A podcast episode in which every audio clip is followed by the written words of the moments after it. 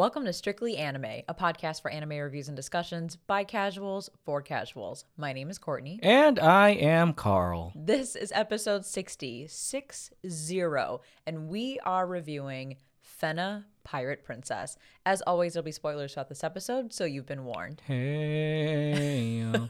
I have confirmed, by the way, it is pronounced Fena. Uh, I thought it was going to be pronounced Fina, and so I was saying Fina for a long time, even though in the, the sub they actually do say Fena. But I figured for the, the dub, they'd be like, oh, Fina, Pirate Princess. But nope, I listened to the dub and it's Fena. we talked about this before, right? I think so. like on our summer it. impressions or some other random episode. Yeah, and uh, it was weird for me to try and break away from saying Fina. I don't know. I think just being an American, my mind automatically assumed that it would be pronounced Fina. Because of Xena Warrior Princess. I yeah. I just like it, it. Just my brain just thought that was the logical way to pronounce it as a, a Westerner, but they stick true and they keep it Fena, just like the um the Japanese sub does. So yeah, it's Fena, Pirate Princess. I'm used to it now. It was weird at first, but well, it's fine. because she's technically French too, right? Ye- or of. French descent. So I think even the French pronunciation of her name would be Fena as well. Oh, well, there you go.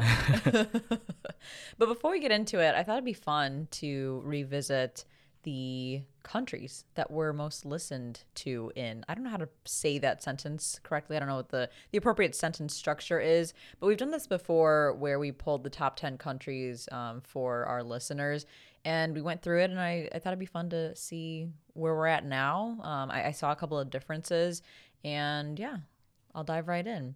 So I'll go backwards. Number 10 is Germany. What up, Germany? Wow. Hello. Number nine Hello. is number nine is Thailand. Number eight is Singapore. Number seven is Australia. I thought that was pretty cool. Hello, mate. Number six is Nepal. Number five is the Philippines. What up, Philippines? Mahal We're both. Filipino. Number four is Canada. Number three is the UK. Number two is India. And number one is the US. Obviously. You don't say. Yeah, you know, we just so happen to be based out here in the US. So thank you, everyone from those countries and all the countries around the world that listen to us. It is actually a pretty extensive list of countries, but we do have, you know, to be fair, like one to three people listening out of a lot of those countries. But regardless, we appreciate everyone who tunes in around the world. It's kind of weird to say that, right? Like, Yeah, we're technically global. It sounds Strictly anime is strictly global. yeah I, it sounds bigger than than uh, i'm sure it really is for for us as we're still a growing podcast but again we appreciate it and thank you everyone for tuning in all right fena pirate princess um what were your overall thoughts about this show before we dive into some fun facts? Because there's a lot to talk about outside of the show more on the production of it. So I think the first thing I thought of when I was when I heard that this was going to be a Crunchyroll original, it reminded me of the last Crunchyroll original that we watched, which was Tower of God. that was a crunchyroll original Yes. Well, Oh. of course, it was based off of the uh, Korean uh, manhwa, or it was a webtoon. I think. webtoon yeah Um, and you know, like that one was okay, but towards the end we had like a lukewarm reception to it, and you can probably listen to that episode review. Um, that was way, way back when we started. Oh yeah, that was way way back. Let me let me pull the episode number because that was way back there. As I stall really quick to find it, Tower of God was episode fourteen. Be warned, anything earlier than episode twenty is uh is gonna be a little rough around the edges. We were still a new podcast. We didn't have the best mics yet. Um, we upgraded our mics right around episode twenty, so. Just uh, be warned if you tune in to Tower of God. So yeah, basically that show was as rough as our audio back then. and so when we heard the announcement that Crunchyroll was coming out with this other original, um, Fena Pirate Princess, I was a little bit wary. And then we ended up hearing that it was a collaboration with Adult Swim, and that kind of gave me a little bit more hope in the series because I think with a lot of us who are millennials um, growing up, uh, Adult Swim was kind of our first foray into anime, especially with the Toonami block. Um, so I think we had both fervently hoped that this collaboration would create a product that was enjoyable for everyone to watch. And I think this was a very enjoyable series to watch. And like Uramichi Onisan, um, this was a considerable diamond in the rough, and I mean rough. That was summer 2021 anime. Mm-hmm. Um, I don't know. It, it it has that anime feel, but it also feels like a Disney esque quote unquote pirate or treasure hunting adventure. Um, and it gives me sort of like Assassin's Creed vibes with the lore and the world building, especially with the sort of mythical qualities uh, surrounding Joan of Arc and how that's intertwined with this story, as well with as well as like mixing in elements of like Japanese lore and mythology. Um, I will say that towards the end, like the story itself, I, I call it kind of like a similar to like a B action movie. Like the story is great. It's not like outright fantastic, but again, it, it's enjoyable to watch. It's just that the very end of the series, it kind of went in a direction that I felt didn't match everything preceding it, um, and it left a lot for uh, left a lot to be desired. Um, although I think they kept the ending kind of open ended to see if they could go a different route or to see where they could take it for a potential second season. Um, but what were your thoughts? I love this show. It's not the best show ever, but just from a pure enjoyment standpoint, I loved it. Like you said, summer 2021 was pretty um pretty lackluster. So I think this was probably the one show that I looked forward to the most each week. And I think we mentioned this in the summer 2021 review um, or first impressions, but Fena, I feel like, is severely underappreciated. It does not have the fandom that it should. And a lot of that is because anime originals oftentimes don't get a lot of traction because there's not a source there's, there's no source material to to drum up some hype. And also it premiered so late in the season. I mean very late in the season. Um, only to be outdone by Ganbare Doki-chan. But yeah, it was very late in the season that this premiered, so it kind of had the cards stacked against it. And I, I feel like a lot of people that enjoy the show kind of say the same thing that it it really needs and deserves more attention.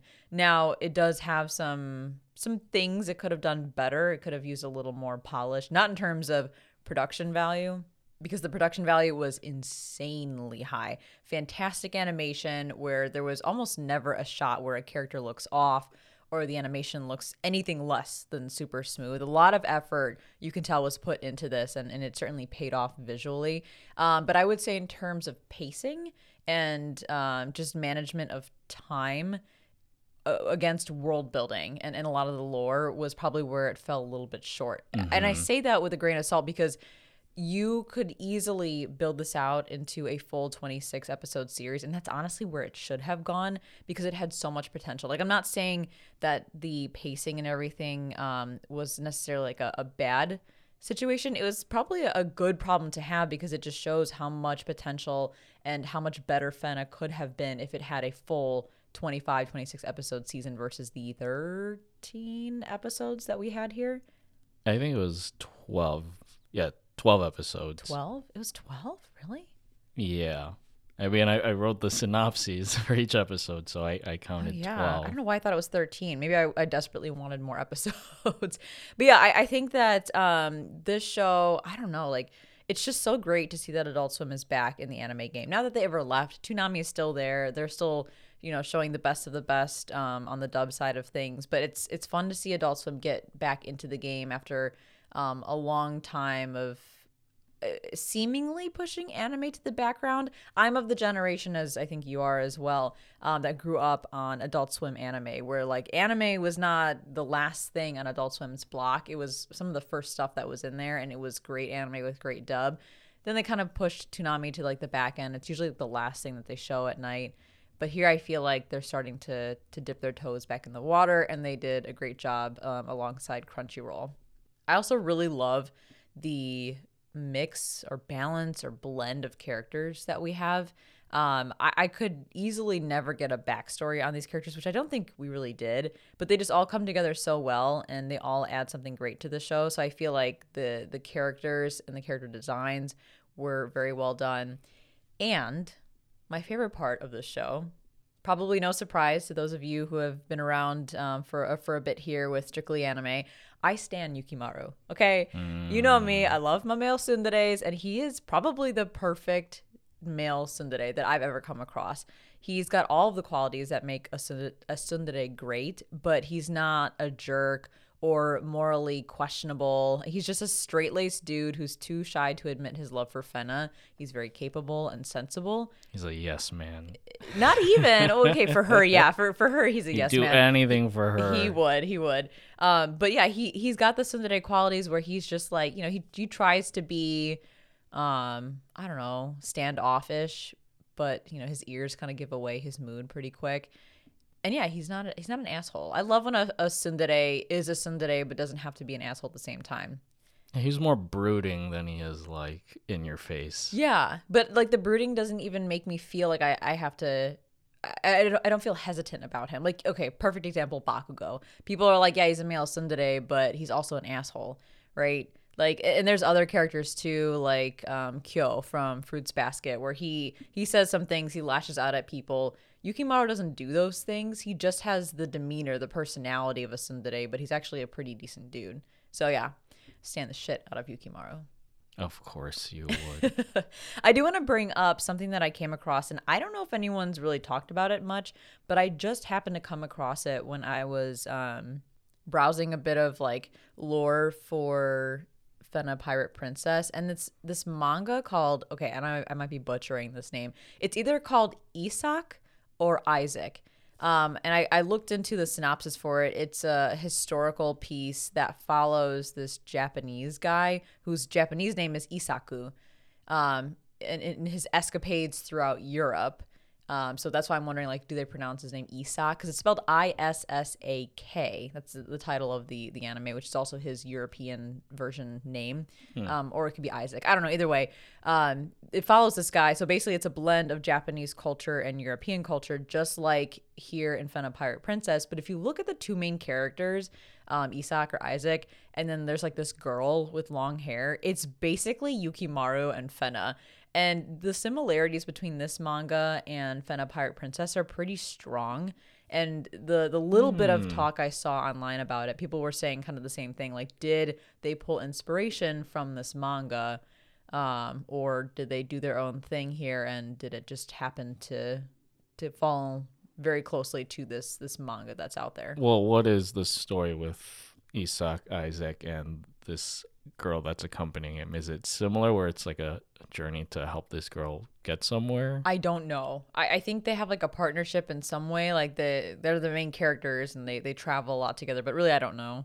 Um, it was a brief synopsis that I read, but it gives me like the pictures I was looking at and, and what from what the synopsis said, it kind of gives me like Fena meets Vinland Saga vibes. Mm. But again, like the way that you just look it up, like the way that these characters look, and you put them next to Yukimaru and Fena, they look very similar. So again, I don't know if any inspiration was taken there or if they just happened to be coincidentally very similar, but that was kind of a, a neat tidbit that I came across.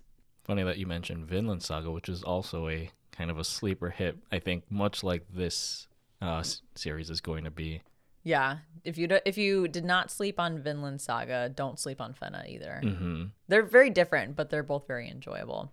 Um, and then the last thing I wanted to mention before we dive in is that I think, and I have not confirmed this, maybe you know, uh, I think that the Fena character designer is the same person from Samurai Champloo. Yes. So the studio behind Fena Pirate Princess is Production IG, very well known studio. Um, and I th- believe the series was directed by Kazuto Nakazawa. He was actually the character designer and direct, or he is a character designer and director, and he was involved in the character designs for Samurai Champloo. Um, another fun fact is that he worked on the anime sequence in Kill Bill Volume One, Oh, which I it was, it's been a long time since I've seen that movie, but I I vaguely remember that sequence. So yeah, this guy's been doing a lot of crazy things. well, if you put Jin next to Yukimaru, I mean, Yeah, it's like his son, basically. and then it's like you, it's like Jin without glasses. and then you put Fu next to Fena. Yeah. you kind of see the similarities there as well. And then you put the guy from the first episode that Fena was supposed to ma- be married to, um, who I think is Overhaul's voice actor. Remember, Yeah, him? Um, a few times. His name was Maxiver Jr. and yeah, it's Kenjiro Tsuda. And you put voiced him next to Mugen. they, they at least had Mugen in there too. Mm-hmm. they they plopped him in there. Um, but yeah, so it was cool, kind of seeing that that art style come back, and I think it was just a perfect fit for the show because the way they design Yukimaru against Fena, and I'll dive into this a little bit more, but the, their two character designs are complete opposites. Um, Fena with her big bright eyes, blue eyes, um, white hair basically, and then Yukimaru with his very like you know Asian Japanese look to him, his dark hair, long dark hair. Um, he kind of has like I think she mentions in the the first episode he basically has like black dark eyes. Um, I just love the the contrast between the two because they are of completely different descents. But I think the show just, despite having so many different character designs, again with like the Far East influence and then the European influence, it it seamlessly blends together. And I think also it's just very very vibrant colors and just very gorgeous backdrops, which you don't really expect in something that's supposed to be inspired by like the Age of Piracy.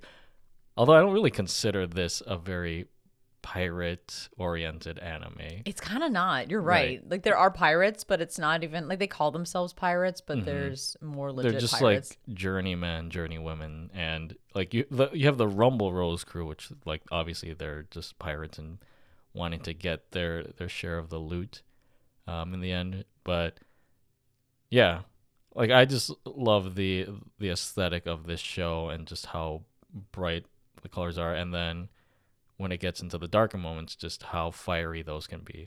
And fiery because there's so many instances of, Of like fire. yeah, explosions and and fiery things. But yeah, it, props to Production IG for the work that they did on the show, um, especially with it being an original. Uh, just coming up with all of these sequences and scenes. It's a gorgeous show. And really, again, I, I can't say enough about the animation. It's just insane.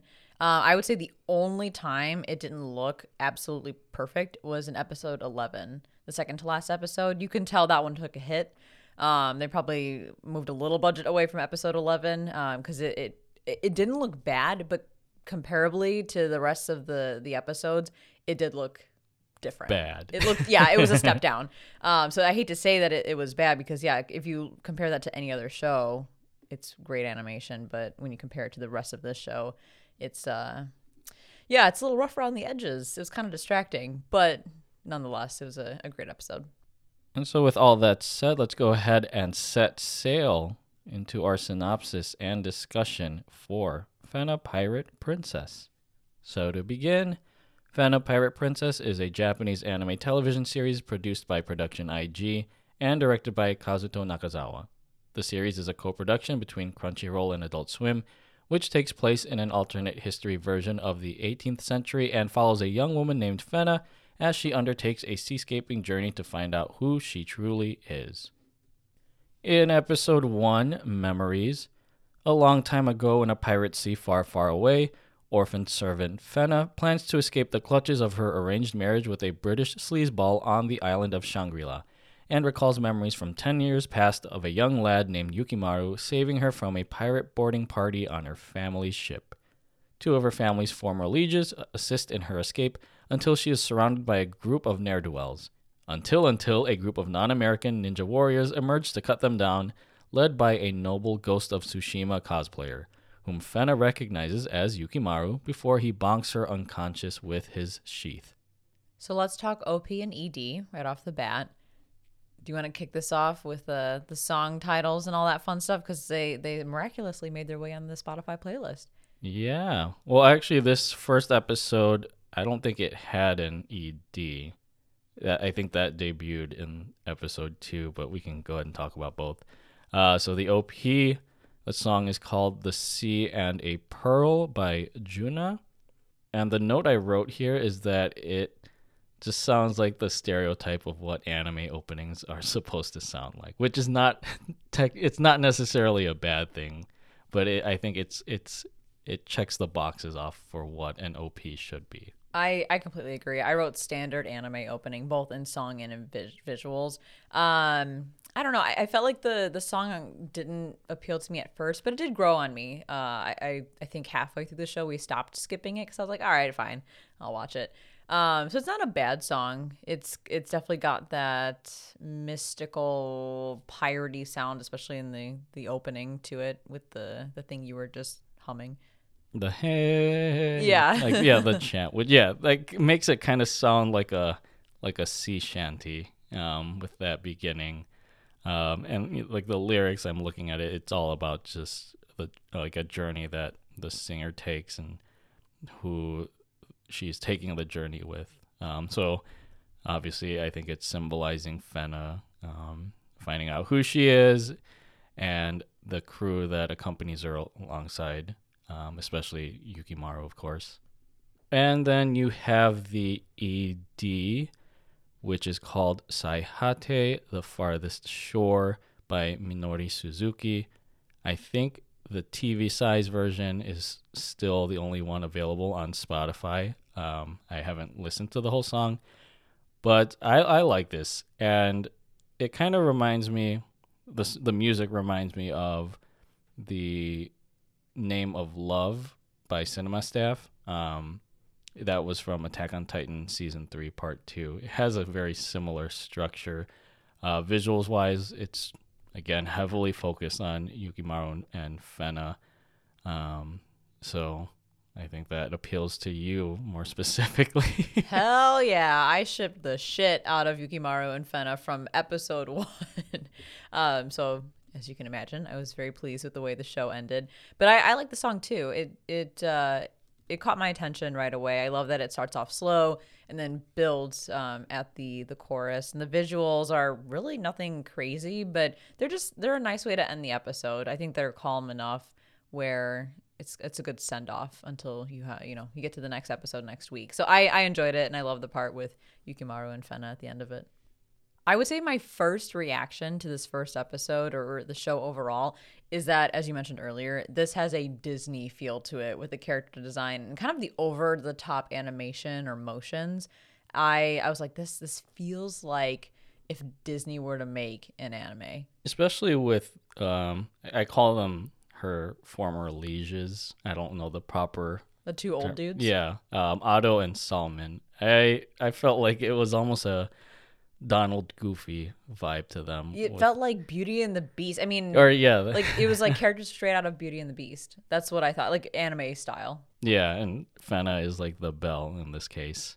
Um, I thought it was also funny that they mentioned prima nocta Yeah. at the beginning, which you know, like the the Office fan in me hears that. Although I know it's referenced in Braveheart too. I get I got nervous when I felt the Disney vibes here and I was like, okay, is this to be a an anime not necessarily catered toward an older audience? Is it to have more of like a kid feel to it? Are they to avoid violence and blood and language and all that? Certainly not the case. There's, they're not like outright crude, but there's there's blood, there's fighting, there's And prima nocta. there's there's Shitan who tries to fuck every woman he comes across. So yeah, I'm I'm glad that it didn't end up being that way, but I was concerned at first just from this first episode. But I would say overall it was a an adventurous and high energy first episode that definitely captured my attention. Um, although I was kind of like, how does this relate to being a pirate? Oh yeah, this is more like just the the escape episode for Fena. You don't really get much outside. oh, Like it, the actual story begins in episode two with the journey. And speaking of episode two, which is called An Inherited Journey, Whoa! Fena wakes up on a raft with her lieges, Otto and Salmon, and with a random dog, Brule from Brule's Rules, and journeys to Goblin Island, home to a Japanese clan that swore to protect Fina's Houtman bloodline because of her friendly neighborhood ancestor. The clan leader, Yukihisa, presents Fena with a glass like stone left behind by her father, which spurs her to learn more about the meaning of his final words, Eden. She presses L1 to recruit the Seven Samurai, aka Goblin Knights, that rescued her in the previous episode, and the ragtag crew sets off on their journey aboard the Bonito 2 pirate submarine. Brule. Brule. rules, rules for all you Tim and Eric fans out there. Yeah, I felt like Adult Swim had a hand in naming the so. dog. rules, rules. Which I I love rules rules. which that dog, I don't think it emu- emu- emulates anything um, related to Doctor Steve Brule because of how crazy that character is on Tim and Eric. But you know, I'd like to think, yeah, he was named after that character. This episode gives us more background about who Fena is and introduces our uh, her long-standing history with Yukimaru. And they were a bit awkward at first, not having seen each other in ten years. Um, but as they were continuing to interact, you can see that they have, you know, they have some history here. And I was like, I'm sniffing a romance. I'm invested. Let's go. And I do love character relationships that put two extremely opposite people together because I enjoy watching those dynamics. Um, and these two, again, are extreme opposites in every way from personality to appearance to character design. So seeing Fena kind of run her mouth and then Yukimaru bonk her on the head because she's talking too much. Who does that remind you of? Who? Me. Oh, we say. I talk too much. Yeah. Talking, always talking. Outside of the podcast, I mean, that's the whole point here is for me to talk a lot. But outside of the podcast, fun fact, I talk a lot. yeah, you got a lot on your mind to say. Also, I don't know if this was just a choice for the English uh, subtitles, but to call them Goblin Knights is it's it's weird. Hearing Goblin Knights makes me think of something like The Hobbit. Like these are all like we know that they're samurai, and I think Wikipedia refers to their characters as the Samurai Seven but the subtitles on Crunchyroll call them the Goblin Knights, and it makes them like I picture again these ferocious creatures that wield swords and shields. Um, but it maybe it's just a moniker that they wanted to go with for this crew. I also had a weird reaction to hearing them call or seeing reading reading them being called Goblin Knights. Um, but that's only because Goblin Slayer has now ruined the word goblin for me. I've never seen Goblin Slayer, but I know what it's all about. I've seen the memes, I've seen the talk, so that's just right where my mind went, unfortunately. And I feel like you have favorite characters of the knights, um, two in particular. oh my god, I fucking love the twins. Yeah, Anju and Kaede. I love them so much. Like Yukimaru's still my favorite, but they're like right there. They're a very, very, very close second. Their their interactions, both between the two of them and with the other characters, it's, it's just perfect. They're so they're so funny throughout the entire show. I think one of my favorite parts is in a few episodes where they're trying to pronounce the name of the place and they're like den den den den Oh, it was like I think it was Leader Oberstein. Um, yeah, and they just they were fucking up. They didn't they they weren't even close. And then they get to Fena and she's like, "Yeah, no, that's not how you say it." I also love that there are certain episodes where you can hear their banter in the background and you see the subtitles trying to capture what they're saying while the other characters are like actually focusing on what they need to focus on. yeah, you've got like the the main audio has the subtitles on the bottom of the screen, but then at the top you've got their yapping in the background. They're just fantastic. I I love them. They were one of my favorite parts about this show. Yeah, very great comic relief. In episode 3, Barbarol, as Fena and the Goblin Gang set sail for the pirate cove of Barbarol to replenish and resupply, they are pursued by a ro- Royal Navy pretty boy officer named Abel and his female pirate guns for hire, the Rumble Rose, in order to bring the light haired lassie back to Shangri La. Fena and the warrior twins Kaede and Enju learn of a location in Germany that could provide more answers on her father's mysterious glass stone when they are ambushed by Fena's sleazy suitor, Maxiver Jr., and his band of merry mercenaries, also sent by Abel to capture her. Yukimaru comes to her rescue despite suffering a musket ball wound, and Maxiver Jr. later walks the plank for serving no further purpose to the plot. I would say um, there's a lot of great humor in this show, but at certain moments, it's a little over the top campy, but it's not bad. Like it, it kind of dips into that territory a little bit, but the comedy still lands, and and that's important, and that it all still works. Um, certainly with the twins again, like they're they're so funny. I wrote down here for this episode in particular when Fena I think calls Kaede Enju and then he corrects her and she doesn't even notice or pay attention. I just love again that subtle humor that you're getting in this show that balances the drama and the mystery that's also apparent. Yeah, and since we mentioned it, a lot of the show in terms of humor and and drama reminds me of Samurai Champloo with that striking that balance because I think even Samurai Champloo felt campy at points, but I get the same feeling here, and it's it's not a bad thing. Um, it's just for me, it was very reminiscent of it. I think this this was one of the the first big fights in the show, and my God, the fight animations uh, just fluid and seamless. Especially during the moments of hand-to-hand combat, that's when it shines the most. Um, or when Yukimaru is, um, you know, using his sword. It's just, oh my god, it's delicious, delicious fight animation. But I don't think any of the knights ever shed blood on their opponents, right? Um, I mean, Yukimaru does kill people Oh, technically, mhm. but with the female pi- pirates, they just knock them out.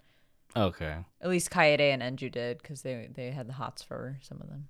And I was surprised, you know, Yukimaru gets injured right away, but I, that almost becomes like a recurring joke Yeah. throughout this series. Not a joke, but like you could chalk it up to plot armor. But he's got really strong plot armor. Yeah, he gets fucked up a couple times. Shitan even like mentions it. He's like he keeps he, he keeps getting hurt whenever he's with you, Fena. hmm Um, but the best part about this episode, I'm gonna be a Yukimaru stand here, is the part where Yukimaru's ears blush. Um, I just I thought that was so clever. You it happens elsewhere in anime, but the fact that there's no cheek blush and it's just ear blush further amplifies that he's a tsundere because he thinks he's covering up his true feelings and then his ears just give all that shit away.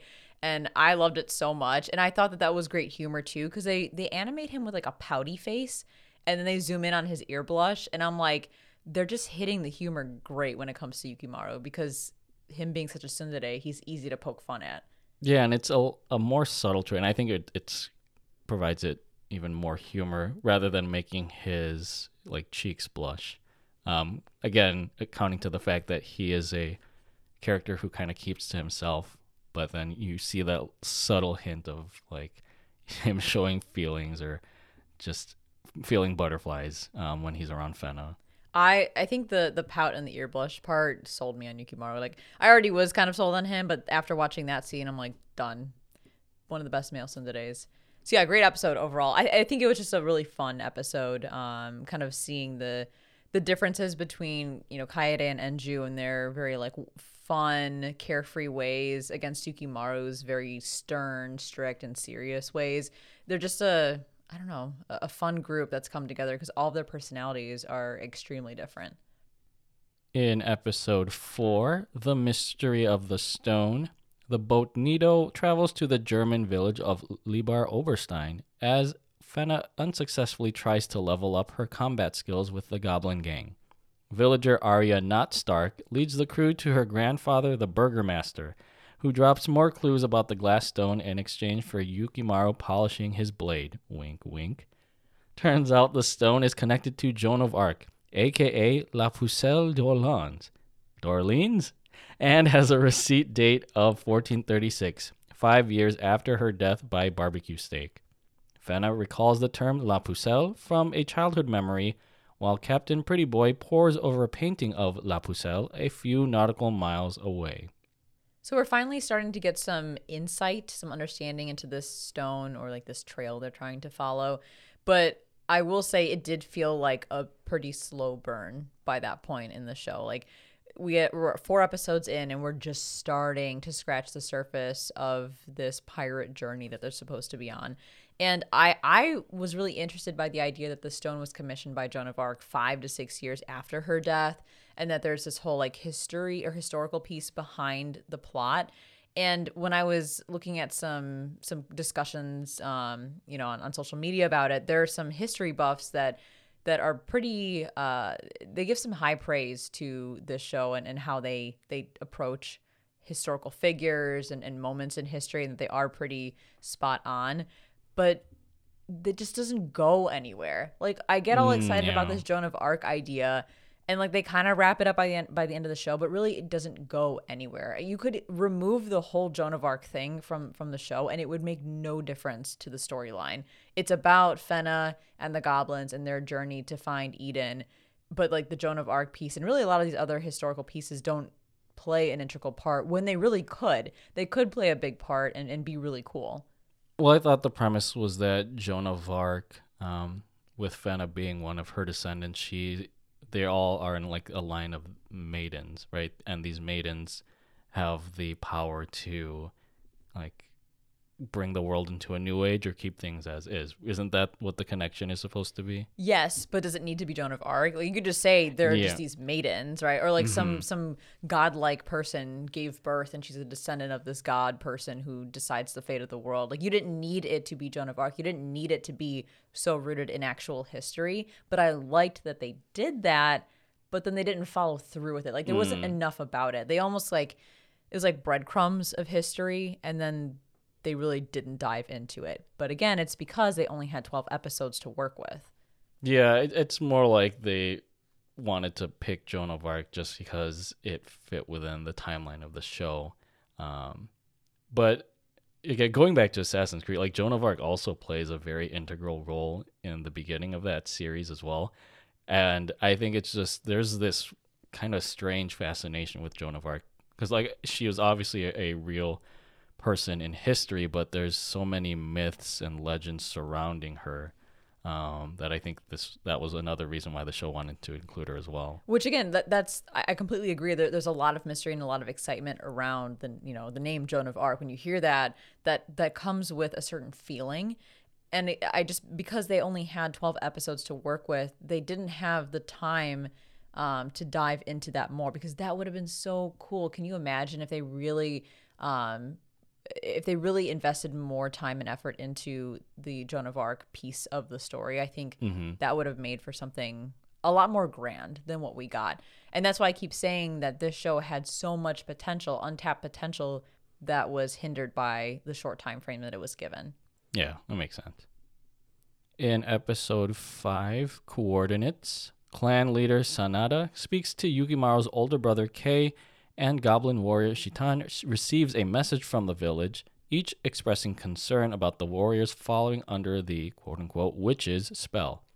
Speaking of, Fena subconsciously leads the crew through mysterious underground ruins in Orleans to Zelda to a Zelda temple puzzle where the glass stone is used to reveal another blues clue. O'Malley and the Rumble Rose crew arrive to take Fena hostage and demands that the Goblin Gang give up the location of what she believes to be El Dorado. They leave the Goblin Gang they leave the Goblin Gang for dead by rigging the place with explosives and trapping them inside. But this being episode 5 out of 12, I have a feeling they'll be just okay. Right off the bat, I appreciate that they didn't beat around the bush with the Fena and Yukimaru ship. They make it pretty obvious that he has feelings for her and that she probably has feelings for him. Um, in this episode in particular, Shitan straight up straight up asks Yukimaru if he's in love with her, and then he does the ear blush again.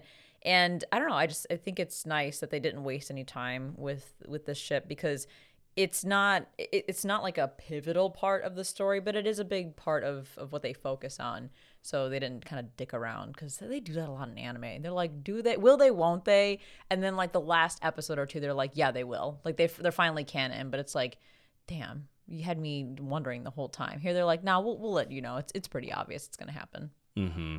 I kind of like how this episode, like, as soon as we learn about um, the stone, like, it, goes into this locale um, where they find out even more. Like, it doesn't drag out that that part of the story too much, if you know what I mean. Um, it just goes straight into the the next half of it, and I think at this point, Fena's journey takes a standstill um, because she gets kidnapped by the Rumble Rose and then ends up in the arms of Abel. Kind of gives her even more insight into her backstory. Um, so this was an interesting episode for that turn of events. And that's kind of my point too. Is I mean, Fena has these memories and wanders to Joan of Arc's grave, speaks to her, uh, presumably, and like that's cool. Like I want more of that. I want her to have more of these like these these flashbacks. I want her to have more conversation with Joan of Arc or whatever the hell's going on. But again, we don't get more of that. It's just these little breadcrumbs of stuff that's happening, uh, you know, beneath the surface of of the plot.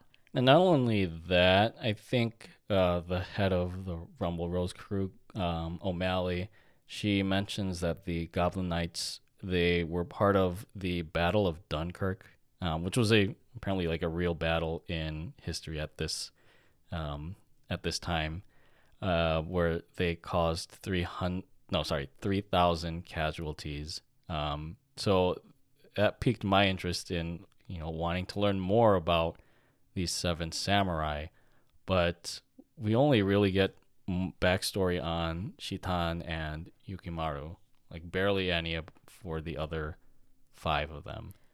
And I would have loved to learn more about the knights and their backgrounds, uh, like how they all came to be, like why they were specifically assigned their their roles and like their their abilities. You know what I mean? A hundred percent. Yeah, I mean that's why I said, or why I mentioned earlier that despite not having backstory for a lot of these characters, they still are, are a great group of characters that came together super well. But again, that is with the the side note that there is no backstory for a lot of these um, these main characters, and even the Rumble Rose crew.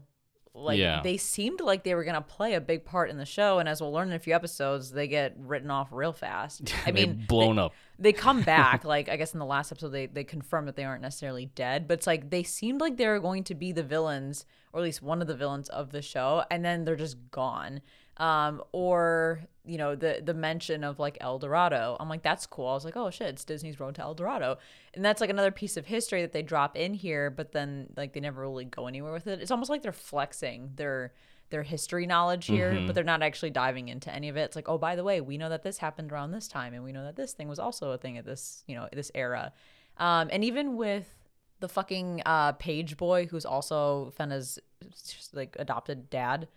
Like what? Yeah. Who? What? Like I, I sat through the last two episodes and I still don't know who the fuck that is. And I feel like that was all kind of a rush job. Like this guy literally raised Fena and um, you know, did some weird shit with her mom, but I don't know who this fucking page boy is. And you would think, like, how did he end up on Abel's ship, and how Abel didn't vet him at first, right? Yeah, like there's just so much like around these characters that seem like they have a lot of promise and like a lot of the show have a lot of potential to play an integral part of the story, but they have no time to invest in these characters. So we just have to accept that they are who they are and they're doing what they're doing without any real explanation or clear explanation for us as the audience because they're on such a a time crunch. Like they if if there's no more Fena after this, which I would definitely want a season two, like I, I wouldn't be upset if there wasn't a season two, but I, I'd be down for a season two. But if they would have just given this show a full 25, 26 episodes, we probably would have had more context around the Rumble Rose crew and time to give backstory to the Goblin Slayer, Goblin Slayers, Yeah. yeah. to the yeah, goblins, yeah, the goblins. um, or even the old goblins, because I know that Abel Abel um, he hints at the original Mm-hmm. goblins, saying that they were untrustworthy, blah blah blah. I would have loved to have seen more about the original goblins or the old school goblins. And that's another. I th- I know this comes up later. Um, that the goblins had this, I guess, ulterior motive of using Fena to grab like the the Japanese treasures, and then they're supposed to, you know, abandon her or whatever, right? But nothing ever happens of that. Like that's never brought up. Like Yeah. that they that Fena or like Fena didn't know that there was this ulterior motive, and then like Shitan was the one who's campaigning for it, and then eventually he's like, you know what, let's just follow her anyways. A hundred percent. Like that. That's again another fantastic example of how the short timeline or the the short episode count on this show was a hindrance to the potential that it had. Um, because I think this episode, episode five, is when we first get the hint that Shitan may have to betray Fena at some point, um, because of what he's being told by their leader.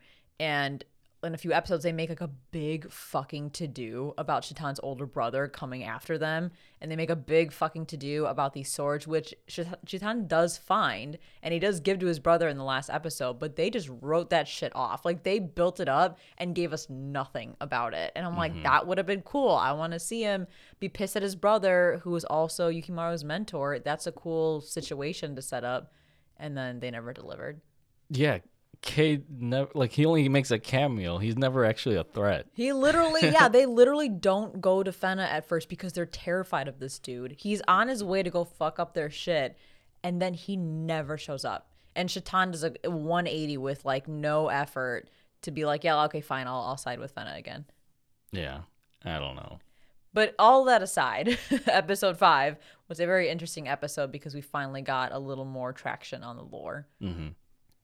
And moving on to episode six Mutiny on the Blue Giant. Right on cue, the Goblin Gang makes their way out of the rubble as O'Malley delivers Fena to Captain Pretty Boy, who cancels his Venmo payment to Rumble Rose after learning that they cut Fena's collar without a case of caution. Pretty Boy tries to convince Fena that he knew her mother and the Goblin Gang are just manip- manipulative assholes, which Shitan slightly confirms when he tells the warriors that a friendship with the Houtmans was only meant to help recover Nippon Land's highly treasured Kusanagi sword. He warns that the group will turn traitor if they don't assist in Fena's capture, but Yukimaru tells him to fuck off and leaves to rescue his damsel in distress. O'Malley tries one more time to secure her Venmo payment, but Pretty Boy refuses, prompting her to gear up for a revenge battleship game with the Royal Navy, while Pretty Boy Abel shows Fena the painting of her mother, Helena by My Chemical Romance. Is there a song called Helena? Yeah, remember that song? No, I don't. I don't know much about My Chemical Romance. It was the the music video where he was at the funeral. Uh, I thought like this. I remember this song was all the rage. I mean, I, pro- I would know it if I heard it. I'm, you know me, I'm terrible with names and titles. It's like, what's the worst thing I could say? Things are better if I stay. Uh, yeah, I don't know. So long. It's okay. okay, well, uh, after this, you, you can play for me and for I'll- all the millennials out there, hopefully you enjoyed that reference. Well, with this episode, um, again, I want to call out the blend of Asian and European mythology here and how it's complemented by the distinct art styles and character designs for the Japanese elements and for the European elements. I, I think overall it's a big risk, but I think, uh, as you mentioned earlier, they pull it off very well. It's it's very different cultures that come together in a way that let them shine. Like each of them can shine side by side instead of forcing one to fit with the other. And again, Yukimaru and Fena, those two physically and relationship wise are a perfect example of that. a blend of eats eats a blend of East meets West. Eats Eats meets wet. Weast. East means West. This episode, though, was like a big exposition dump with a lot of information around the treasure, who's after it, why Fena is so important. And at this point, I was thinking, okay, we're halfway through the series. I'm not convinced they can finish this story properly in one season. Clearly, they proved me wrong, half wrong because they didn't finish it properly, I would say, but they did finish it in one season.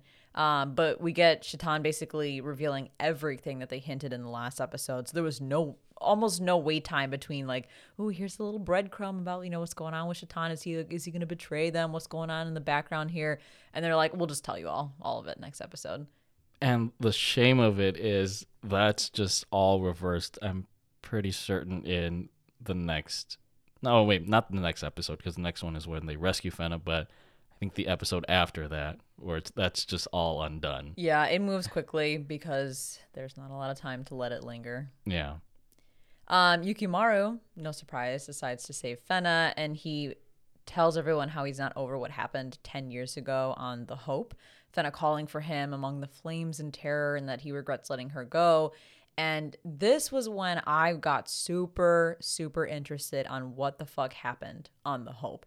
I waited this entire show to get a sequence, a, a flashback, to get more backstory on Yukimaru and Fena's relationship. I mean, we get the idea by the end of the show, but I actually want to witness what happened on The Hope. I want to see them as kids and how they met each other and, and their interactions and why they have such a strong bond 10 years later. And we never got that. We got like a quick couple of flashbacks that basically hint that, uh, you know, Abel was on the ship um, and that Yukimaru and Fena still did like the head bonk thing because she talked too much. But we get flashbacks for Yukimaru and his mentor, who is Shitan's brother. Some dude who plays no importance in the story, and they write him off pretty quick. But we don't get any backstory or flashbacks on the Hope. I was really surprised by that. Yeah, there's no time. No time. No time. Ugh, it's just like, why even give me any? I don't care about Shitan's brother because he's not important to the story. eh, why give me that flashback with Yukimaru training with him? Use that time to show me what the fuck happened on the Hope. I want to see that shit. Ugh. I mean, from the bits and pieces we get, like it, it's like we can understand like what happened there. But yeah, more clarification would have would have been nice. I also like in this episode the stark contrast between what's going on on Abel's ship and what's going on on the Goblin ship. Um, because Abel's is it Abel? I always think it's Abel, but Abel. I think it's Abel. Okay, whatever. I don't know. He's crazy. Um, Abel's conversation with Fena is all about her memories and her connections to Eden and bringing up the past, like the old goblins again that I wish we knew more about, and her mother. But on the flip side, the goblins' conversation is all about forgetting the past and not caring about Fena's memories and her connections to Eden, and instead about you know her safety, saying that she's one of their own now. She's one of you know she's part of the family. And um, even during these conversations, the twins mention that they don't kill women and children. But then in Abel's conversation, she uh, he tells Fena that the old goblins do kill even women and children. So it's kind of cool the the side by side comparison of what the fuck was going on on Abel's ship and what was going on on the goblins submarine. Is it technically a submarine? Yeah, I mean, because it submerges at at points. So Well, there you go. I, I didn't even catch that at first of of the the contrast in explaining what the Goblin Knights are are up to. It's probably because it was such a big exposition dump. There's so much Yeah. information. I was a little bit overwhelmed. Mm-hmm. In episode 7, The Burning Sea, as Pretty Boy Abel talks to Fena about the pains of trying to capture Helena's beauty through his artwork, the Goblin Gang decides to join Yukimaru in rescuing her from Abel's boring art lecture. To add even more twirls to a situation spiraling out of control, Rumble Rose attacks Pretty Boy's ship, and he rebuts with a Wellington cannon attack that rips through the opposing ship's asshole. Fena suffers major PTSD during the battle until Yukimaru rescues her right on cue. Pretty Boy guns him down as Yuki recognizes Abel from the fateful ship battle 10 years prior before collapsing. Finally, the Goblin Gang uses their ninja warrior skills to rescue Yukimaru and Fena and leave Pretty Boy left with none of his Pretty Boy swag. I really liked this episode. I, lo- I, liked it a lot. Um, I, I'm not surprised that the the entire Goblin group had a change of heart and went after Fena and Yukimaru, and that even Shitan did that as well. Because I feel like he is a good character, um, and he knows his role is to protect Yukimaru. But I was like, I I don't know. I thought there was gonna be some big battle episode. And then Abel took out Rumble Rose with a one hit KO. Yeah. And I was like, oh shit, okay, well, I guess it's not a battle episode after all. It's like they wanted to take him out so they could focus on everything else. That was such a throwaway for Rumble Rose. Yeah, I kind of liked it because it it subverted expectations. Dare I bring back that phrase? Um, but it was also kind of like, whoa, I was not expecting that, and I didn't know how to feel afterwards. But yeah, he nuked the shit out of them. The one thing I caught, and I guess another cool thing about this series is that it makes a lot of religious references. Um, Abel actually quotes a Bible verse, I think, after he fires at Rumble Rose's ship. Um, it's Matthew chapter 9, verse 16. Um, the quote is No one sews a patch of unshrunk cloth on an old garment, for the patch will pull away from the garment, making the tear worse. He said that. Um, I forgot how he quoted this, um, or I think um, one of the characters noted that he was referring to this verse. I don't think it, it was actually about clothing. I think it's meant to be like a metaphor of trying to fix an issue or solve his problem according to outdated ways. And I think that's why he got rid of Rumble Rose because they were kind of standing in the way of his objective of getting Fena. Like he used them as a means to his end, but it wasn't as successful as it turned out to be. Hmm, interesting. That went straight over my head. Yeah. I'm glad you caught that. Yeah, I was reading up on my Bible verses. Um, funny enough, I'm reading my notes verbatim here, and uh, when Yukimaru remembers Abel from the the fire on the Hope, I wrote, I keep trying to guess if they can fit the entire story in 12 episodes, and with these new revelations, I'm just not convinced they can. But I'm actually hoping already for a season two because I don't want this story to end yet. Man was i fucking wrong. I was so wrong. They they they were determined to finish this up in 12 episodes and it just it, it pains me. And they did it again. They thought we could lose Yukimaru after this episode because he gets shot twice by Abel, yeah.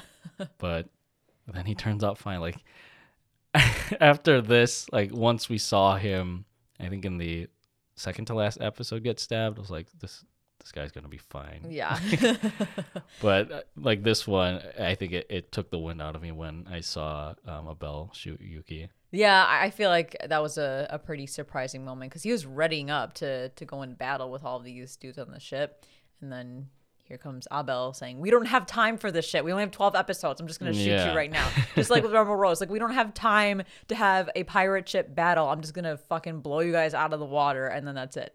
And then he loses Fena anyway. Yeah. and has to chase after her yet again. I do want to call out though that with that moment um, where Fena was having a panic attack with flashbacks of the hope burning, and she calls out for Yukimaru, and then he like arrives. I got chills. I know it's fucking cliche. That whole moment was very, very cliche, but I loved it. It's it's part of their bond, but really for me, just as the type of anime fan that I am, I live for that shit. Like I love the Yukimara the Yukimara Yukimaru Fena ship so much and I'm glad that they're canon and I I, I know that they added a lot of cliche anime romance things in here like this moment where she calls out for him and suddenly he appears Speak of the devil. but I I live for this shit. I know it's it's it's cheesy, but I enjoyed it so much. It's like, yes, let's fucking go. Oh, wow. yeah, it was a little too cliche for me, but it was a nice moment. In episode 8, A Knight's Vow, the Goblin Gang takes Yukimaru to a doctor in Shaoen that successfully reinforces his plot armor. As he recovers, Shitan calls out Fena for using her seductive witchy ways on Yukimaru, but makes amends with her like five minutes later because there's no time for brooding. Yukimaru awakens from his recovery slumber and affirms his promise to take Fena to Eden with a kiss of her hand, which makes Fena feel some type of way. Elsewhere, Pretty Boy continues on his art escapades, swearing that he will one day reunite with his love, Helena by My Chemical Romance. Yeah, I was uh, not surprised that Shitan came around that quickly. Like, Yeah, there was like really no logical reason for why, except I don't know. he's a good dude, but also, you know, Fena was probably like, dude, we don't have time for you to be mad at me. We need to like wrap this story up. So can you just like be on my side? and he's like, sure. Why the fuck not? Um, I I thought it was weird though, because again, I was holding out hope that we were gonna get backstory on Yukimaru and Fena on the Hope, but instead we got backstory on Yukimaru and Shitan's relationship when they were younger, which I appreciated. I really liked because that helped set up why Shitan was so upset about um, Yukimaru getting hurt yet again when he's with Fena. But like at the end of the day, he forgave her so quickly. I'm like, it doesn't really matter. Another thing is Shitan bringing up this idea of Fena being some sort of witch, um, and that she's making not just the crew but Yukimaru specifically fall under her spell. And hearing that made me question a lot of like Yukimaru's motives in the past episodes as to why he was rescuing her. So it, it brought up an interesting plot point. But as you've mentioned, that really doesn't go anywhere until you find out that it's actually Abel who was more under uh, Fena's spell, like having this fascination with the with Helena and with the Maiden of Choosing. Yeah, another fantastic example of not having enough time to dive into anything. I was also very intrigued by the whole witch concept. Like, really, where does this come from? Could it have some truth to it? Um, clearly not, but it. Yeah, I don't know. Why even bring up the whole witch thing? Just say that he he's he. Just say that Yukimaru. Um, is not able to have clear judgment because he's blinded by love at that point. Why even have the witch thing in there? Because we all know that Abel actually did truly love Helena, so it's not like there was any witch motive there. So I don't know. It's just like like why? Like if you're not gonna dive into it, don't give it to me in the first place. One other thing about this episode, which was kind of my favorite part, is when Yuki wakes up again from his recovery. He freaks out that he has no feeling in his legs, but then it you see, it cuts to a shot of Fena and Brule, which I didn't even know Brule was with them. um, this whole time, but they're sleeping at his bedside, um, at his feet. Yeah, I really like that. And then he smacks the shit out of her. like, wow, dude. Another bonk moment. I um, also want to call it another stark contrast between the goblin side of things and the Abel side of things. So Fena twice now has been kissed on the hand, um, but her reactions were very different each time. So with Abel, she had no reaction and just kind of seemed surprised when he kidnapped her and then kissed her on the hand. But with Yukimaru, obviously she's also surprised but very flustered and is all blushing and all that stuff because you know she loves him too. So that was another cool contrast there um, between Abel being the the creeper that he is and the goblins being awesome. the creeper. And I'm pretty sure yeah. Abel's voice actor is the same guy as Yoshikage Kira, so maybe Abel just wants to live a quiet life with Helena. Let's see really quick. Abel is voiced by Toshiyuki Morikawa. Um, and let me do a quick Google search. Yes. Wow, he was Yoshikage Kira in JoJo's Bizarre Adventure Part 4. My favorite JoJo villain. So as soon as I heard him talk, I'm like, oh, this guy's either going to love hands or he's going to want to live a quiet life. well, he still loves, he has like a weird fascination with something, I guess. Yeah, with Fena. Poor Fena. in episode 9, Vice Versa, Pretty Boy finishes up his painting and triggers a mopey flashback about his relationship with Helena by My Chemical Romance and how she eloped with the king's serious black butler Franz whilst carrying the king's child, which leads to her death sentence.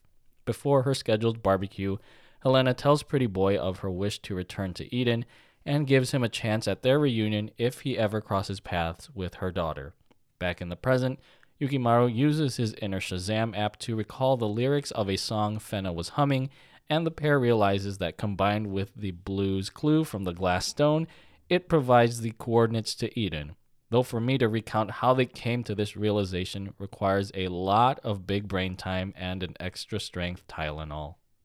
Oh boy. So, yeah, we get a, a, lot of backstory on Abel and Helena, which is very revealing. They confirm that they were, in fact, in love, but that she was forced to have Fena with Abel's father, the king, making Fena his half sister, which then makes all of the previous interactions with Fena much more creepy. Oh, I didn't realize. Yeah, they're they're half siblings. Yep. we also learned that Abel basically wants to Anhero so that he can be with Helena again because there's nothing left for him in this world. Um, I don't know. He's going through some shit. I do feel for him and Helena. Like that's really sad, but yeah, he is. He's going through it. That's for sure. I I didn't necessarily enjoy the moment where Fena and Yukimaru have that like big brain segment where they somehow deduce that the vice versa song holds the coordinates to Eden if you can picture the meme from The Hangover where Zach Galifianakis is sitting there and the math equations are floating everywhere, yeah. that was me watching this part. I'm like, huh? or what? even the woman from the telenovela. Yeah, I love that one.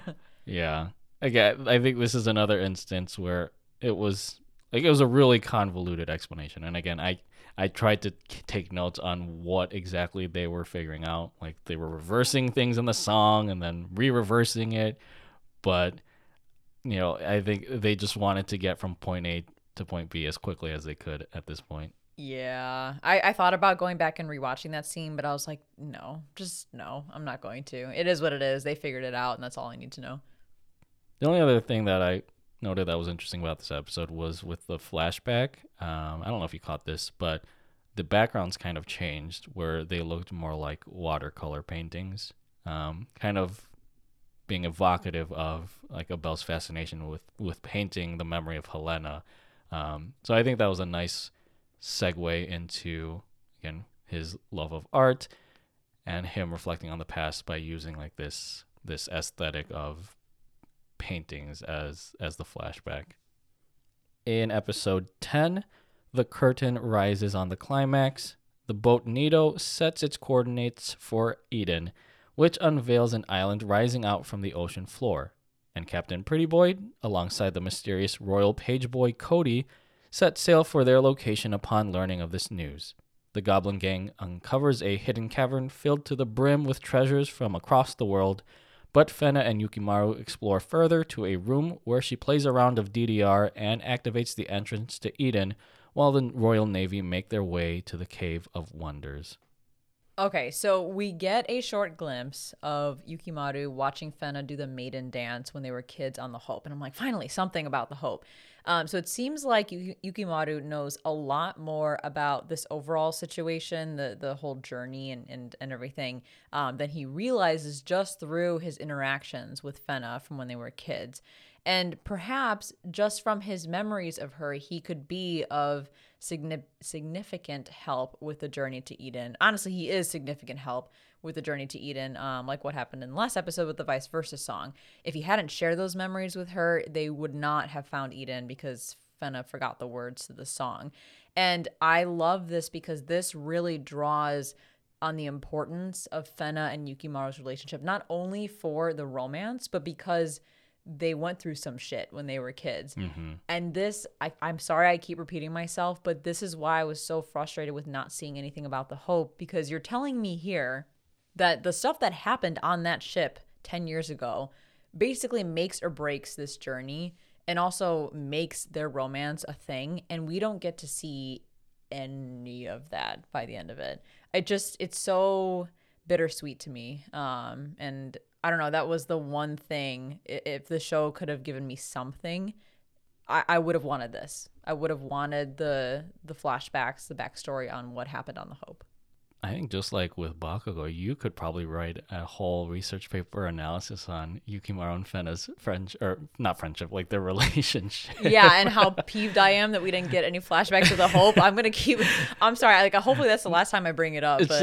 it's funny because in contrast, the only thing I wrote for this episode is like Fena's DDR sequence? Like, how was she able to know which platforms to press to activate the stairway? It is Eden? a DDR sequence. Holy shit! That just changes my whole outlook on this episode. Because honestly, this was a very gorgeous and striking episode um, with the environments and the mm-hmm. stunning color palettes, the fantastic animation, and the beautiful soundtrack.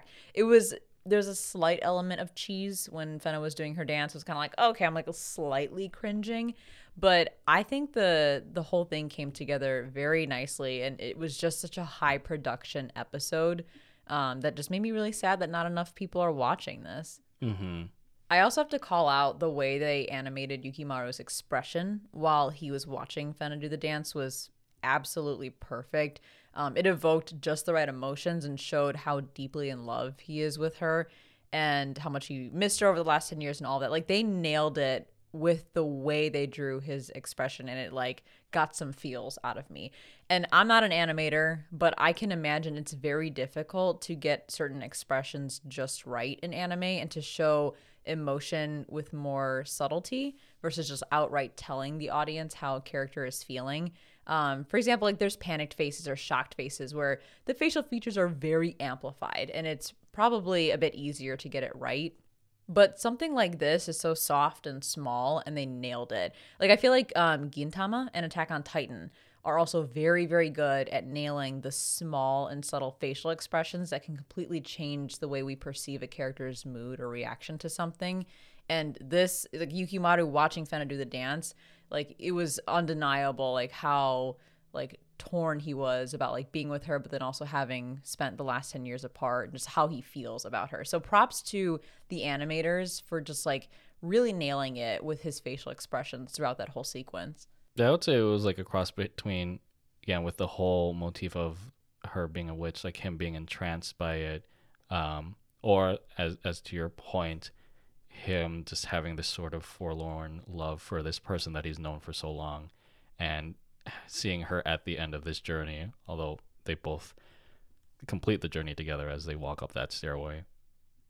In episode 11, at mission's end, Fena and Yukimaru climb the stairway to Eden and come across what looks to be the remains of an ark, probably the last place Noah parked it. Shitan finds the revered Kusanagi sword of Nipponland but he and the Goblin Gang get in a scuffle with the Royal Navy as everyone tries to figure out where the fuck those two lovebirds went off to. Pretty Boy sneaks away to find Yukimaru and Fena, but hallucinates them as serious Black Butler Franz and Helena by My Chemical Romance, prompting Yukimaru to cut off his arm. which in turn earns Yuki a stab through the chest, though that reinforced plot armor is hella strong by this point.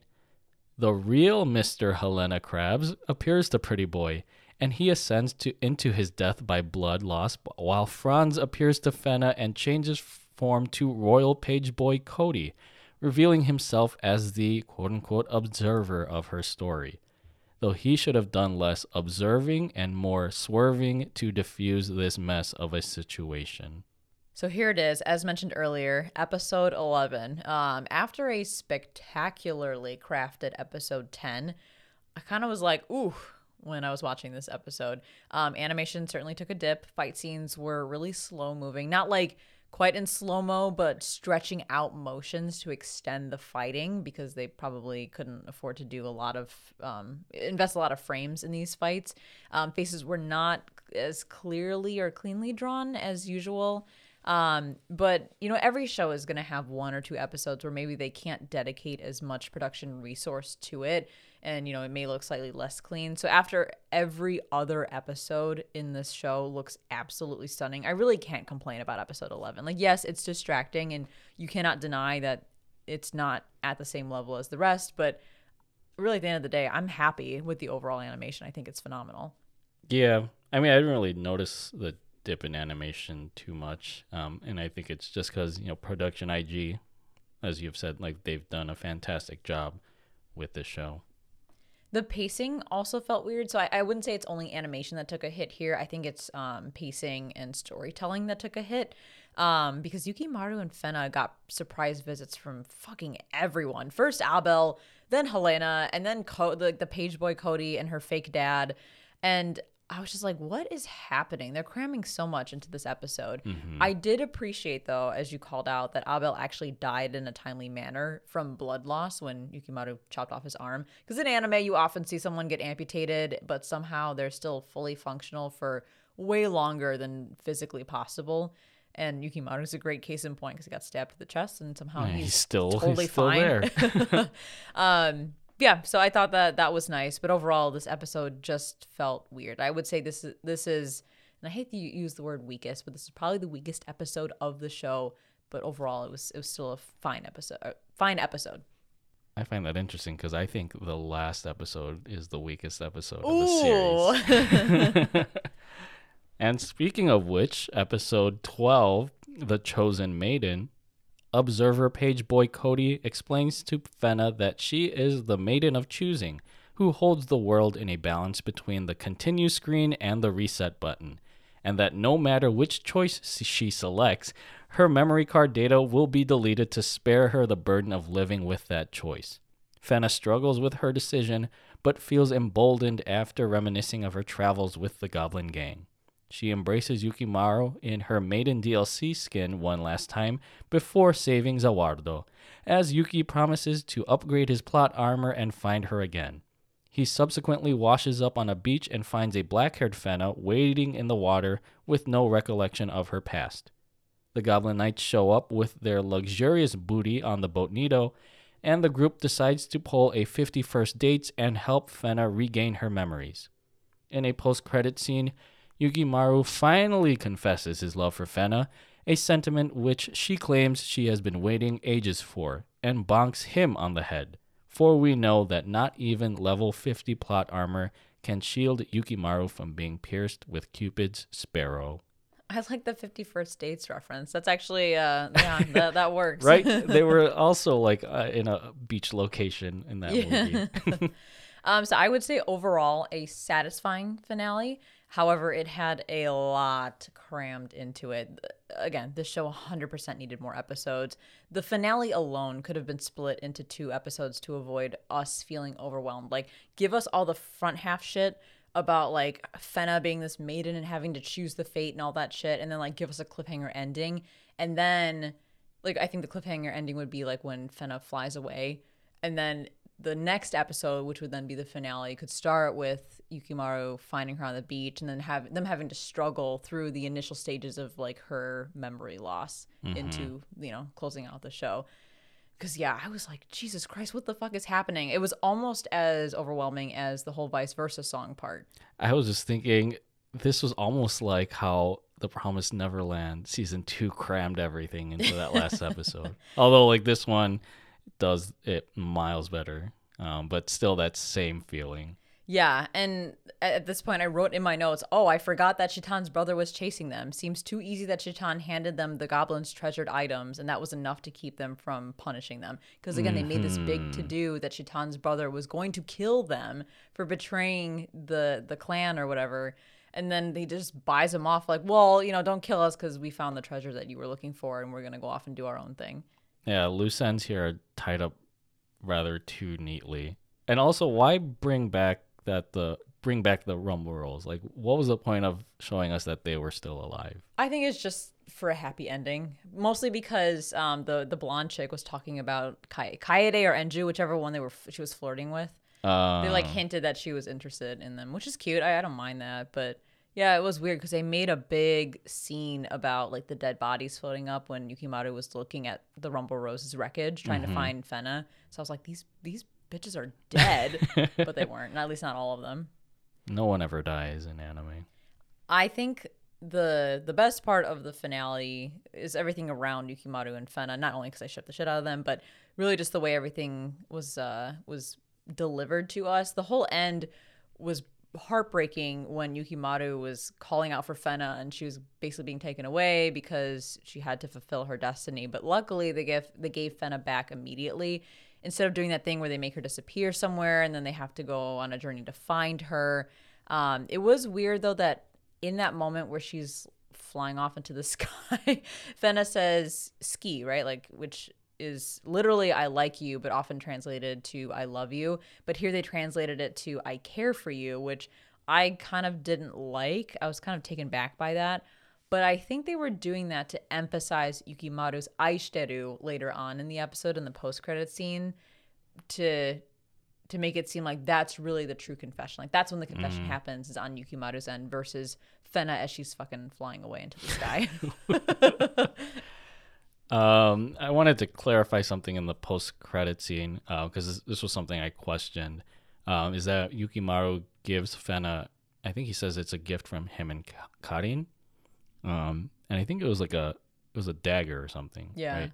I I read somewhere that it's actually the knife that Fena had originally used to cut her hair. Um, and I think that's what had helped her to begin this whole journey. Um, oh, okay. so a nice, I guess, gift for him to bestow upon her. Because yeah, I was like, why is he giving that to her? Like, what is the point? Mm-hmm. But that makes sense. But I think it, it, it's it's symbolizing um, their their kind of journey to help her regain her memories. Um, so Yeah, and her hair went from long to short and long again, so full circle there. yeah, but like I said, I didn't like this ending. Didn't sit well with me. More so with Fena's whole character arc, um, because how is Fena still alive despite having served her role as the maiden of choosing? Or is it because like she had to like carry on the bloodline of the maidens and like bear the successor? I don't know, but like, I also don't think they have to kill her off, right? Like, why? Like, if she serves her purpose and then they wipe her memory so that there's no concern about her doing anything weird down the road, like, fine. Like, it sucks that her memory got wiped, but at least she's alive. But I get what you mean. Like, they had to do something with her, right? Like, they can't just toss her back into the world knowing everything that she knows, even though Yukimaru knows 90% of it. Um, but yeah, I, I think it's it was all right to have her memory be wiped. Although it's interesting that she says at the end that she had waited for him to confess his love to her for after so many ages. I Right. know. I I love that, but I was also confused by it. My hope is that that's hinting that she actually can regain some of her memories, and maybe that can be the catalyst or the the, the lead in to a season two if they want to do a season two, or maybe it was because they've been on this journey for so long to find her memories that she fell in love with him pretty quickly after the whole like memory wipe, and throughout the journey she's been waiting for him to admit his feelings for her. I'm trying to rationalize it, obviously, but I hope it's the former where, um, you know, they, they could lead into a season two with that little tidbit. Okay. The other thing that I'm still trying to wrestle with is with Fena discovering that she is like one in a line of these maidens of choosing, and the world kind of hangs in their balance. Um, it felt weird that she just willingly accepts this role and accepts that the choices she had made up until that point throughout this journey weren't of like her own volition, but through like this subconscious of her being this maiden.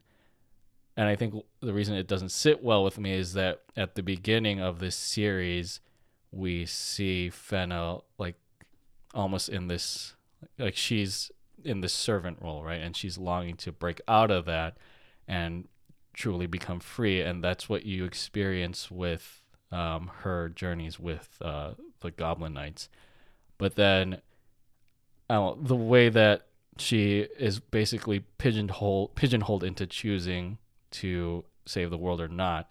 Um, it's almost like she was trading subservience for another form of subservience. You know what I mean? Yeah, no, I agree. I think that kind of dampens her whole journey, the reason for this journey. Right. Because I don't know how they would have resolved it better. Like if if she were to like break free of that choice, um, what the consequences of that would bring upon the world. Although I think that would probably have made for an interesting story rather than her say, "Okay, I'll save the world," and the world just continues on as it is. Yeah, I I don't know. Like the whole the whole maiden thing, like I get it, but them dumping on us that she has to decide between restarting the world or letting it continue knowing that her friends could die. Where did that fucking come from? Mm-hmm. Like there was there any hint to that throughout the entire show? Like maybe if they had dropped little hints about it or kind of made us feel like that was the reason for her whole journey or kind of hinted at it, I, I would have I would have been less confused, but I was like, okay. As confused as Fena was in that moment, I felt equally confused. Like, okay, I now have to pick between these two things out of nowhere. You're just dropping this shit on me. Like, that's fine, I guess. I was very confused by it. I don't know. Yeah, it's kind of like the show made us want her her to pick the right choice um, at that point. But yeah, there was no real lead into that besides the fact that you know she's she's journeyed with these seven knight or samurai for so long that we wouldn't want to see them come to a tragic end. And maybe this could also be a lead in into a season two where, you know, as they're trying to get Fena's memories back, she remembers what the what this outcome means in the long run because they, they show her friends basically like killed in battle or something. So then her journey in the next season could be how do I prevent this from happening? How do I change fate? How do I save the world? Like breaking the cycle. Yeah, and maybe actually making her own choices for once versus just following the, a predetermined path. Yeah, so that's why I consider this um, like the weakest episode of the series, just because again it doesn't really fit in with Fena's character arc, and I guess the entire point of the series, which is I, I consider it to be like freedom of, of her choice. Or being a pirate. Like what is what Right, does this yeah, that's, anything like- to do with being a pirate? and like yeah, pirate princess. Like pirates are supposed to symbolize like individuality and and true freedom, but you have Fena who is again sh- kind of shoehorned into to saving the world without like having a real choice. the start of this show and the end of this show are so drastically different that if you were to show me the first episode and then show or even the second episode and then show me the last episode i would be like that's not the same show. But again if they had more episodes to explore this and, and give us the appropriate um, world building and lore that we desperately needed throughout this series i feel like i would have felt more comfortable saying yes what happens in the beginning does tie into the end. It all does make sense, even if they, you know, getting from point A to point B is a quite a drastic change for us. Although I, I do appreciate that, even though there is a bit of finality um, with this episode, there is some room to open up for a potential second season. Um, and like you, I, I'd love to see more of Fena's journey and whether or not she does regain her memories or continuing to see the relationship between her and Yukimaru and maybe actually seeing some conflict in this show especially with the whole, like you know, again the, the whole Japanese clan thing using the Houtman bloodline for their own advantage. Like I'd love to see Fena find that out, and that creates some tension within the group. Yeah, like it I don't need a season 2 of this, but I would be very happy and be very excited if we got a season 2 of this show. I do just as my last bit for episode 12, I do want to call out as the tsundere lover that I am and as the Yukimata Fena Yukimaru Fena shipper that I am. I love the post credit scene. Like it was everything. Him saying Aishiteru, the ear blush, he goes in for the kiss, Fena's whole thing, like I've been waiting ages for him. Like that I think is the reason why I found this final episode to be satisfying. Not all the stuff that happened before she lost her memories, but just the stuff that happens after. I was mm-hmm. like, at least mm-hmm. they wrapped up the story. They didn't leave any open um, open thread lines, but there, like you said, there's still enough wiggle room to have more story laid out in the future. And with that, that brings us to our final thoughts for Fena Pirate Princess. So, how many what she Fena do out of 10 would you give this series? So I I was torn for a while between a 9 and an 8.5. I you can love a show that's a 7. You can love a show that's a 6.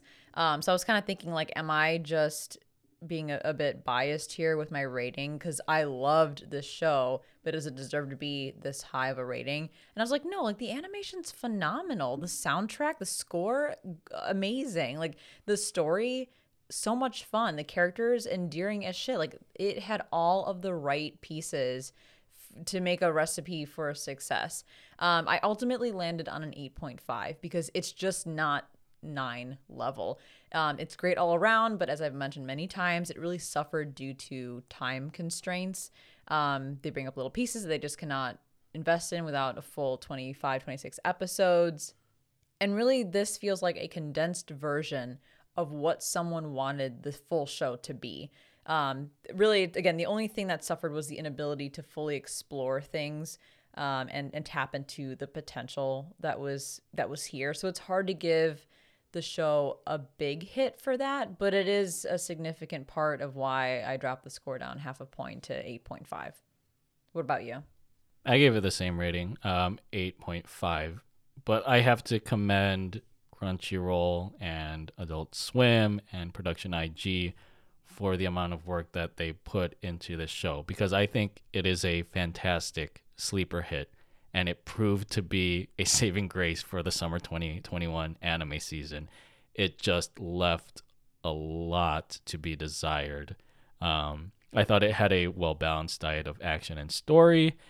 And again, I, it gave me like Assassin's Creed vibes with its scope and its world building, even if the lore kind of felt disjointed or not fully addressed in certain parts. And you have this expansive uh, cast of characters, although only certain individuals are highlighted because of the runtime. Um, although I think, again, Rumble Rose, despite their cameo appearance um, of some of the pirates at the end, they basically felt like a throwaway. Um, I think I talked enough about the ending uh, being semi satisfying for me. Again, it doesn't feel like a proper conclusion to Fena's character arc, but I'm glad that the ending does leave some room for a potential second season if that ever gets greenlighted. Because I'm pretty sure we still haven't heard anything about whether or not Fena's getting a second season. Yeah, nothing. Although um, on Twitter, the official Fena Twitter page. Um, I think when they were leading up to this episode 12, they said, you know, tune in for the season finale right. of Fena. And I, I tweeted at them, I'm like, season finale? Like, hmm, what could that mean? So we'll see. and I'm looking at um, just a search results of news for Fena Pirate Princess. IGN um, had their review, and it's called Fena Pirate Princess Season 1 Review. Ooh. So I don't know if that was just a mistake or if they're just assuming it's just a season one. So just take that with a grain of salt. Um, but as I mentioned in the beginning, I kind of categorize Fena Pirate Princess in the same vein as like a B action uh, B action movie. It's not like outright amazing, but it's just an enjoyable romp nonetheless. I do want to take a second to just acknowledge like you you did earlier um, Crunchyroll and Adult Swim coming up with such a, a great anime, kind of out of the blue with this collaboration. Can we acknowledge that Netflix has been really clawing at the anime game for a while? Like they really want to break into the industry and have some like crazy presence here with and limited success. yeah, with limited success and in their first attempt together, because obviously Crunchyroll is all about anime. They've been in the game for a while, and Adult Swim has a history of, of being in the game. But in their first attempt together, they've already produced something that is far beyond anything that I've seen from Netflix. Granted, I haven't seen everything that Netflix has produced in terms of anime, but I've seen some of the bigger stuff, and there's good stuff out there. I, I won't totally, you know, um, ignore that, or I'm not going to be naive to that. But this is just there's something here with Fena that makes me feel like Crunchyroll and Adult Swim truly understand the anime community and what anime is all about more so than what Netflix does or what they've shown us anyway. No, I completely agree. Um, especially after us having watched Tower of God uh, last year, I think Fena kind of changed the skeptic in me when it comes to viewing like Crunchyroll originals. Um, and I'm pretty sure they're continuing their collaboration with Adult Swim, because I believe next year they will be debuting uh, an anime based on Shenmue, which was that like Sega video game series. I Yeah. think. Um, so that'll be interesting, and again, like they they killed it with this series, although it had a li- had some things that didn't sit well with me. But I hope that they can continue this collaboration because it it's prov- proving to be a good success for them. Yeah, I agree. Please, more of this, Crunchyroll and Adult Swim. Please, I, I would love more of this. You guys have um, definitely given me hope with with Fena. No pun intended with the hope never getting in a backstory. um, but I have to say, just being part of again the part of the generation that grew up on Adult Swim anime, I feel like Adult Swim knows their shit when it comes to anime. Mm-hmm. Like they're they're a goofy bunch over there. I mean, we all know what kind of shit comes out of Adult Swim, but it's all good shit, and they're the reason that my generation got into anime the way that it did. They were the gateway for us. So maybe they can be the gateway for the next generation, right, Rigby? Yeah, right, Rigby. so there you have it. Our review on Fena Pirate Princess, hopefully with the asterisk that this is season one of Fena. Thank you so much for listening. I hope that everyone who tunes into this particular episode enjoyed Fena as much as we did. And, you know, maybe even thinks similar to us that this show needs more traction it needs more more viewers more of a fandom but thank you for for joining us we really appreciate you guys and this wraps up episode 60 of strictly anime if you enjoyed the podcast and would like to support the show, then head over to patreon.com slash strictly series and subscribe on your favorite podcast service so you can be notified when new episodes premiere every Monday. Follow us on Instagram at the Strictly Series and on Twitter at Strictly Series, and connect with us there or on our website, thestrictlyseries.com, to share your thoughts on the anime we review um, as well as how awesome Yukimaru is as a tsundere. You'll also find more info on Strictly JoJo, our other podcast dedicated to JoJo's Bizarre Adventure. Thank you so much for listening, and as always, stay safe, stay healthy, stay weeb.